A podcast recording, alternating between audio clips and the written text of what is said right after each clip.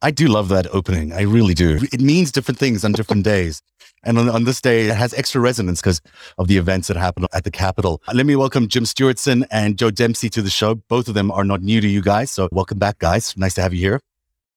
Hi, Zev. Thanks. Great to be here.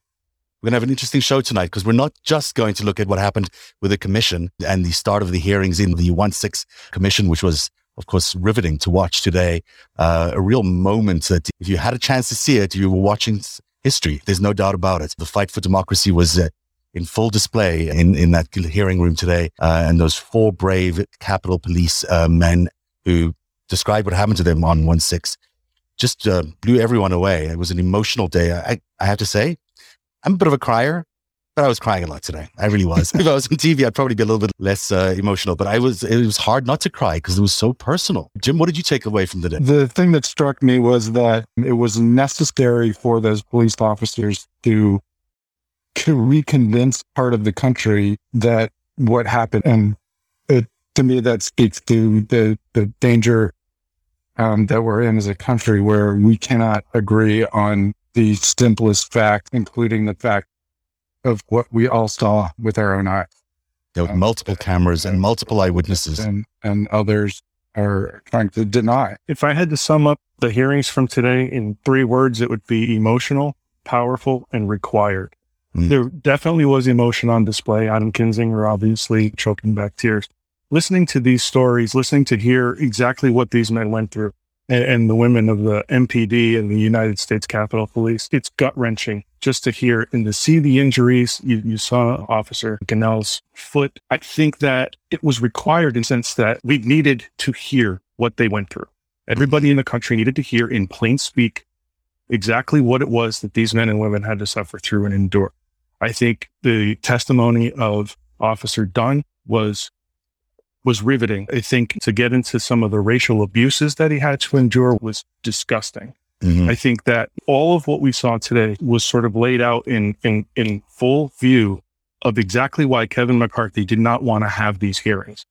I think that it was very powerful and strong of Liz Cheney. I think that she brings something to this committee that I think the Democrats have been lacking in some ways. In general. yeah. in she, general. She strikes me as I want to get to the truth and we're going to do just that. I think what was really important for me to hear, at least, and, and hopefully for the country to hear, was that the, co- the committee was going to issue subpoenas and enforce those subpoenas. We've been through hearings before. We've seen people just claim privileges that they don't exist to not have to participate because they just want to not go through a subpoena or, or not honor the subpoena. She said, we are going to enforce those subpoenas. And I think that's something that's been missing and hopefully will be important for us as we go forward. It was really powerful at the end. I thought the last few minutes were incredibly powerful when they asked the the Capitol Police uh, officers what they wanted to achieve um, out of the hearings. And each one of them basically said they wanted to know who was responsible for it, who was ultimately the person, the, the hitman analogy, which one of them used was really effective. There's a person who, who does the hit, but there's also the person who orders the hit and they want to know who ordered the hit. And I think that's such an effective analogy. And it's really, it was good to hear them on the record say that that's what they expected. And it was good to hear the chairman of the committee and the members promise to do that, promise to figure that out. And they're both now on, on the record saying that they're, they're what they want and what they will do in response to that. So I thought that was really good. Seeing so many people cry so openly, to me, that what that speaks to is what I think is always under considered in these situations, which is the trauma. It's the psychological trauma of mm-hmm. these things, which are really the point, right? It's to traumatize and, and diminish people's ability to function and to work in our society because they've been hurt. And you see those officers and for that matter, the, the members of Congress who've just been psychologically devastated by what, and, and that was the thing that struck me the most there is a, such an important thing that happens when you testify. Just the ability to speak on the record, to say what happened to them truthfully and honestly and emotionally. They regained power as they were speaking there and hearing the feedback as well from the dais, which was so supportive of them. And some of them really life saving moments were described. It really felt like a powerful moment because they were able to rebuild themselves. It reminded me a little bit of the uh, Truth and Reconciliation Committee hearings in South Africa after the end of apartheid, where the whole point was just about coming and testifying. Sure, there was yeah. some police action after that. But the biggest part of it was that everyone got on the record and said what they'd done or what they experienced. And that was a very cleansing process for South Africa. And I, I felt a little bit like that watching today. These hearings are going to just go from here to, to many interesting places because the three of us have been investigating Jan 6 extensively, mostly through Q for you, Jim. And Joe, you've been looking at a lot of the day of events as told you through the indictments. Was there anything in the indictments that reflected on today's hearings, or, or was there anything in the hearings today that reflected on the indictments? Yeah, this was something that really caught my ear when it occurred. One of the videos that the commission played had some audio in it that was using communications. They were police communications about what was happening, where things were going on, what distress calls were being made. But then there was also one in particular that caught my ear that said, the tip of the spear has breached the Capitol. And that came from the Zello chat. That Zello chat yep. channel, that was, a, that was a secured communication that the Oath Keepers were using. So what stands out to me is in the indictments, it does in fact say the, the Oath Keepers were using the, the Zello chat, and there are certain things that were put out into the indictments based on what was said. This particular comment about the tip of the spear, I did not see in the indictment. This was new audio that not previously. And you think that's language that I have heard that language used before by Stewart Rhodes. Wow. I've seen interviews where he has said tip the spear. Now, I don't know if that was his voice. Sounds an awful lot like him. I'd have mm. to hmm. hear it again and, and, more of it, but that's just it. If they played that, there is more of it that we'll love to see. I've listened to that whole tape, I try to edit and try to find this, the, the best moments, and it sort of feels like it's missing something. It's missing the, the breach, actually. Uh, that's a good observation that there might be more of that tape. And boy, will it be something if it includes the the head of the Oath Keepers. That's that would be a, a massive a piece of evidence for them. And of course, there they were on that chat, you know, for hours discussing what they were doing and their intentions for being there. That's one group of people, sort of the militia people that were there. But then there's also the Q people that were there. And it feels to me like since the insurrection, the Q people and the militia people have sort of fused. They seem to have become yeah a, a, unified entity, which is hard to describe how that happened, but it does feel like that we're looking at a movement that is still ongoing and has somehow merged into its into a one being or one entity.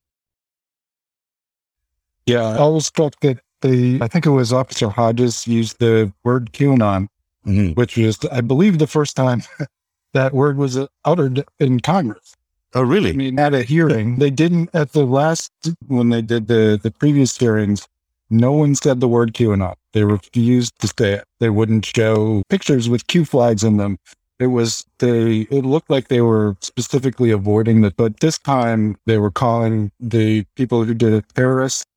They used the word cult. They used just they used QAnon, and it felt to me that it was the forum that gave them the opportunity to do it. And thank God that Jim Jordan and the other lunatics that they were planning on putting on the the commission didn't end up being there.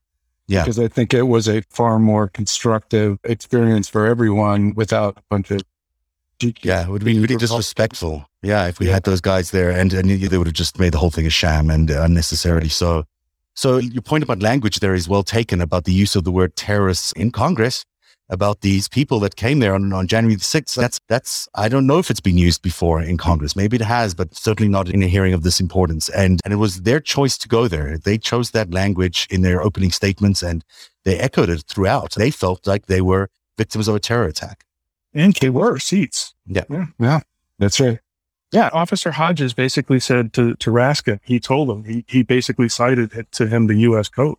He said, this is the definition of terrorism and, and it fits. That's why I used it. He said, you know, you've used the word terrorist in your uh, testimony 15 times. He says, that's why I used it because that's why it fits. Wow.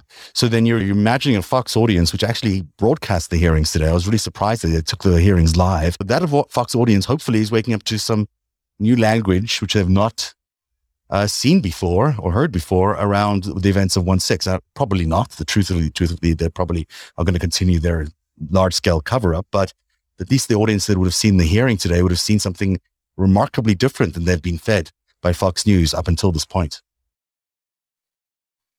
Certainly so. Uh, uh, not to mention Newsmax and and, and, and, and the really compromised networks that are literally just doing Russian propaganda.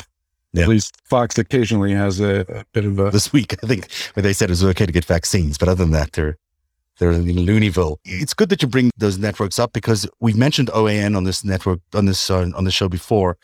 And OAN, we've discovered since is really a Moonies based network. They get their funding through the Moonies organization, who even knew they existed, never mind that they had enough money to run an American TV network. But since then, I've been digging into other networks in, in the United States and other forms of, of influence, whether they're financial influence or just propaganda influence. And one thing that keeps coming up is the Epoch Times and the NTD New Tang Dynasty Network. You guys are both familiar with the Epoch Times and NTD, and we are going to spend a little time focusing on how important they were in making Q happen, but also making Stop the Steal happen, and this general thinking that there is a propaganda machine that's coming out of these Asian countries, or at least Asian nationals. We'll be right back. And we're talking about Helix Sleep. We love Helix Sleep. Where are they? Where's my little Helix? My mantra from Helix. And today's show is brought to you by Helix Sleep. Do you ever feel more tired when you wake up than you did when you went to bed? I used to spend the whole day feeling exhausted and then tossed and turned when it was time for bed. After taking a sleep quiz recently, I realized my mattress was the primary cause of my sleep problems. Helix Sleep knows you are a unique individual. With their sleep quiz, you can find the perfect mattress based on your body type and sleep preferences in just two minutes. Helix offers soft, medium, and firm mattresses that cool you down if you sleep hot, and even a Helix Plus mattress for plus size sleepers. As a back sleeper who wanted a medium firm mattress, my quiz matched me up with something called Helix Das Kalak. Said that a few times. My new mattress is far more comfortable than what I used to have. It's soft, but still supportive. And now I'm falling asleep right away and sleeping throughout the night. Helix was awarded the number one best overall mattress pick 2020 by GQ and Wired magazine. They have a 10 year warranty and you get to try it out for 100 nights risk free. So if you're looking for a good night's sleep, just take the quiz, order the mattress you're matched to. It comes to you right to your door. It's shipped for free. It's a box. A mattress pops out of it. Easy peasy. They'll even pick it up for you if you don't love it after 100 days, but you will love it. Helix is offering our viewers and listeners up to $200 off all mattress orders and two free pillows for our listeners at helixsleep.com slash narrative. That's helixsleep.com slash narrative, N-A-R-A-T-I-V for up to $200 off and two free pillows. Go get them. It's a good mattress. You'll enjoy your a good night's sleep with that. All right. We're back with Jim and, uh, and Joe. So while you were away, uh, Jim, I was starting to talk about you know, Steve Bannon and Steve Bannon is a, is an interesting character in the world of the insurrection, but also in the world of QAnon and just generally Trump politics. I know a, a fair bit about him, but you know way more about him. And tonight, because I'm talking about the Epoch Times and and uh, NTD, we're going to focus a little bit on his connections to China. What do you think Steve Bannon's role was in in January the sixth and in inspiring this whole uh, insurrectionist movement? It's hard to tell exactly what his role was on 1 6, other than being a general propagandist for Guo and the Epoch Times and that whole thing. But in general, Steve Bannon was a Duginist who, who genuinely believes that the world needs to burn in order for the elites to rise. Mm-hmm. He's a, he's an occult traditionalist. He follows a guy named Julius Evola, who is a very scary Nazi adjacent philosopher from the early part of the 20th century who believes in cycles. And those cycles include basically the rabble becoming, taking over the elite, a dark period coming over the world. There becoming an apocalypse, and then the elites rise.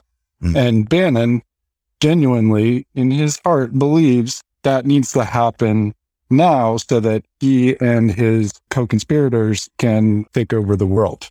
It's, it seems to bear out in reality this theory that there's an elite network of people trying to do something dramatic to the world. Certainly, it seems like the the coronavirus and these various other things that are plaguing us, including Donald Trump and, and what have you. You've got a situation which doesn't feel normal. That there is some sort of elite movement. So maybe the theory is probably wrong, obviously, but the reality of it is that okay. um, hopefully, but that there are people like Bannon out there trying to do some crazy stuff to us. And it's not just mm. a lot of thinking and talking and, mm. and maneuvering. They're actually doing it.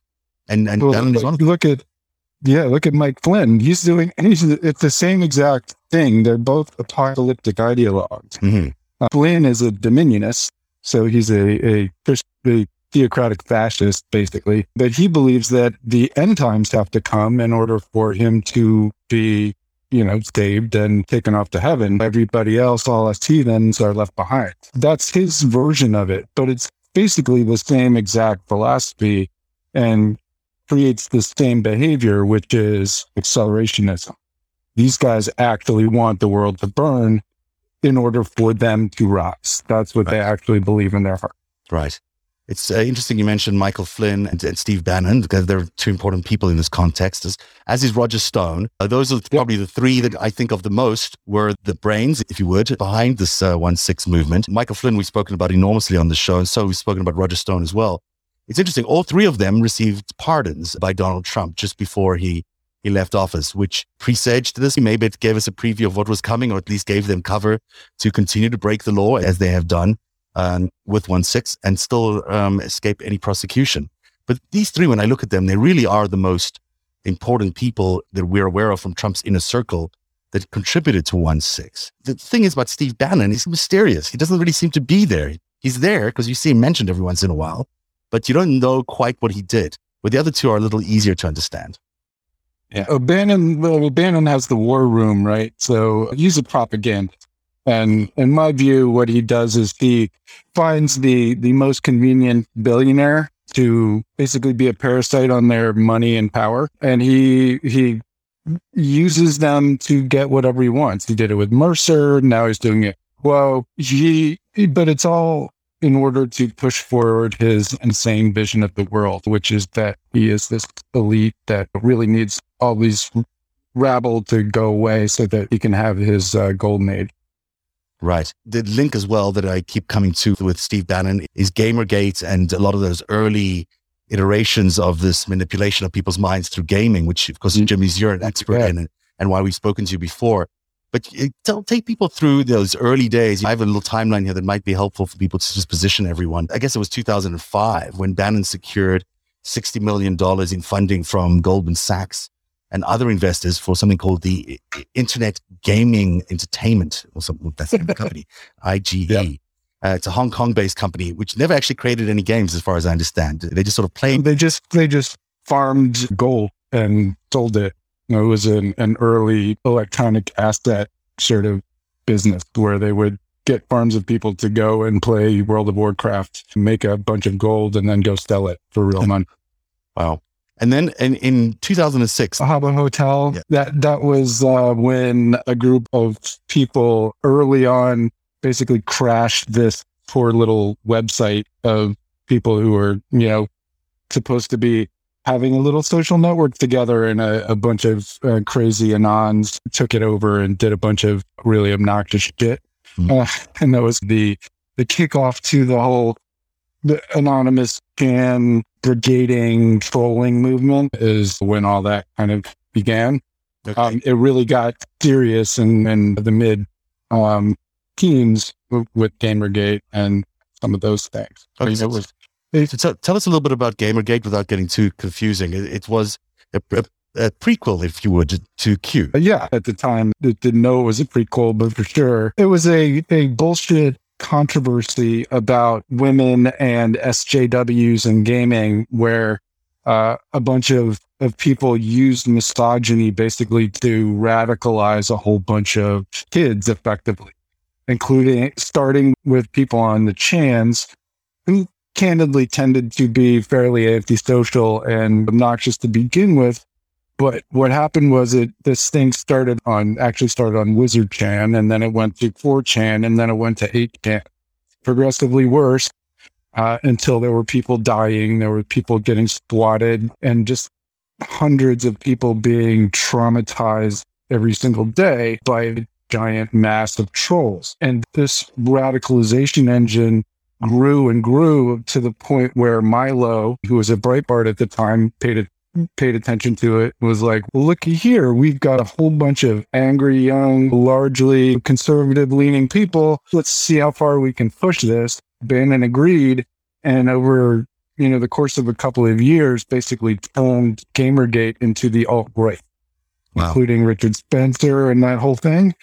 The alt right would not have happened the way it did if it was not for Game.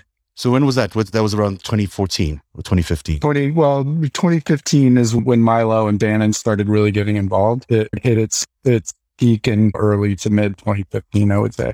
Which is really interesting because in 2014 is when suddenly Bannon is part of the Robert Mercer, not suddenly, but that's when we find him as part of the Robert Mercer empire buying Cambridge Analytica which you know was a mm-hmm. tiny unknown company which no one really knew about but as it turns out would land up uh, shaping an american election and maybe brexit as well and it, it was bought mysteriously you know by mercer in 2014 no one really knew what they were doing with it except steve bannon wanted to build a I guess there's no other way to describe it, but a mindfuck machine. And that's what they did with, with Cambridge Analytica.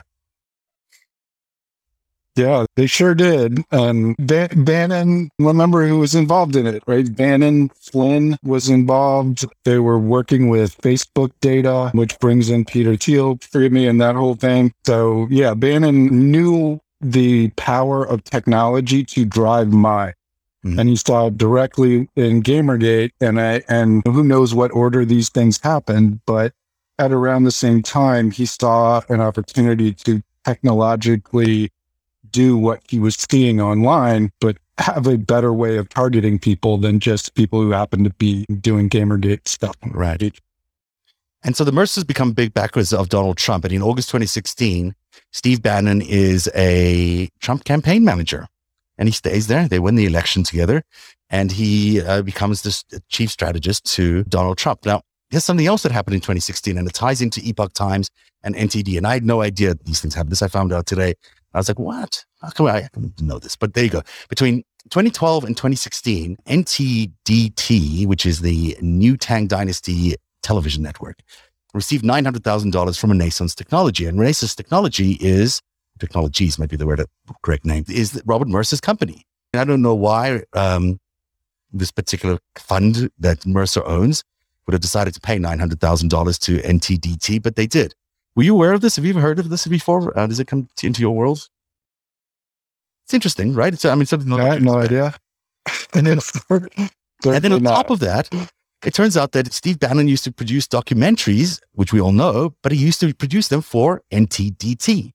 And amongst, and here's a quote from him, direct quote, I'd give them a number on a project budget and they'd come back and they'd say, we're good for that number which never happens. If you've ever produced a documentary or tried to produce a TV show or documentary, no one ever says, sure, we'll pay whatever you want in your budget. It right. doesn't happen that way. So it's pretty weird that for some reason, this bizarre little network that runs out of the uh, Falun Gong Epoch Times world was just handing over money to Stephen, ba- to Stephen Bannon and saying, go ahead, make a documentary, which he did some weird documentary in 2016. I, I, I find it really interesting that those, that happened, but also that it happened at the same time that Mercer was giving them $900,000 to do we don't know what with.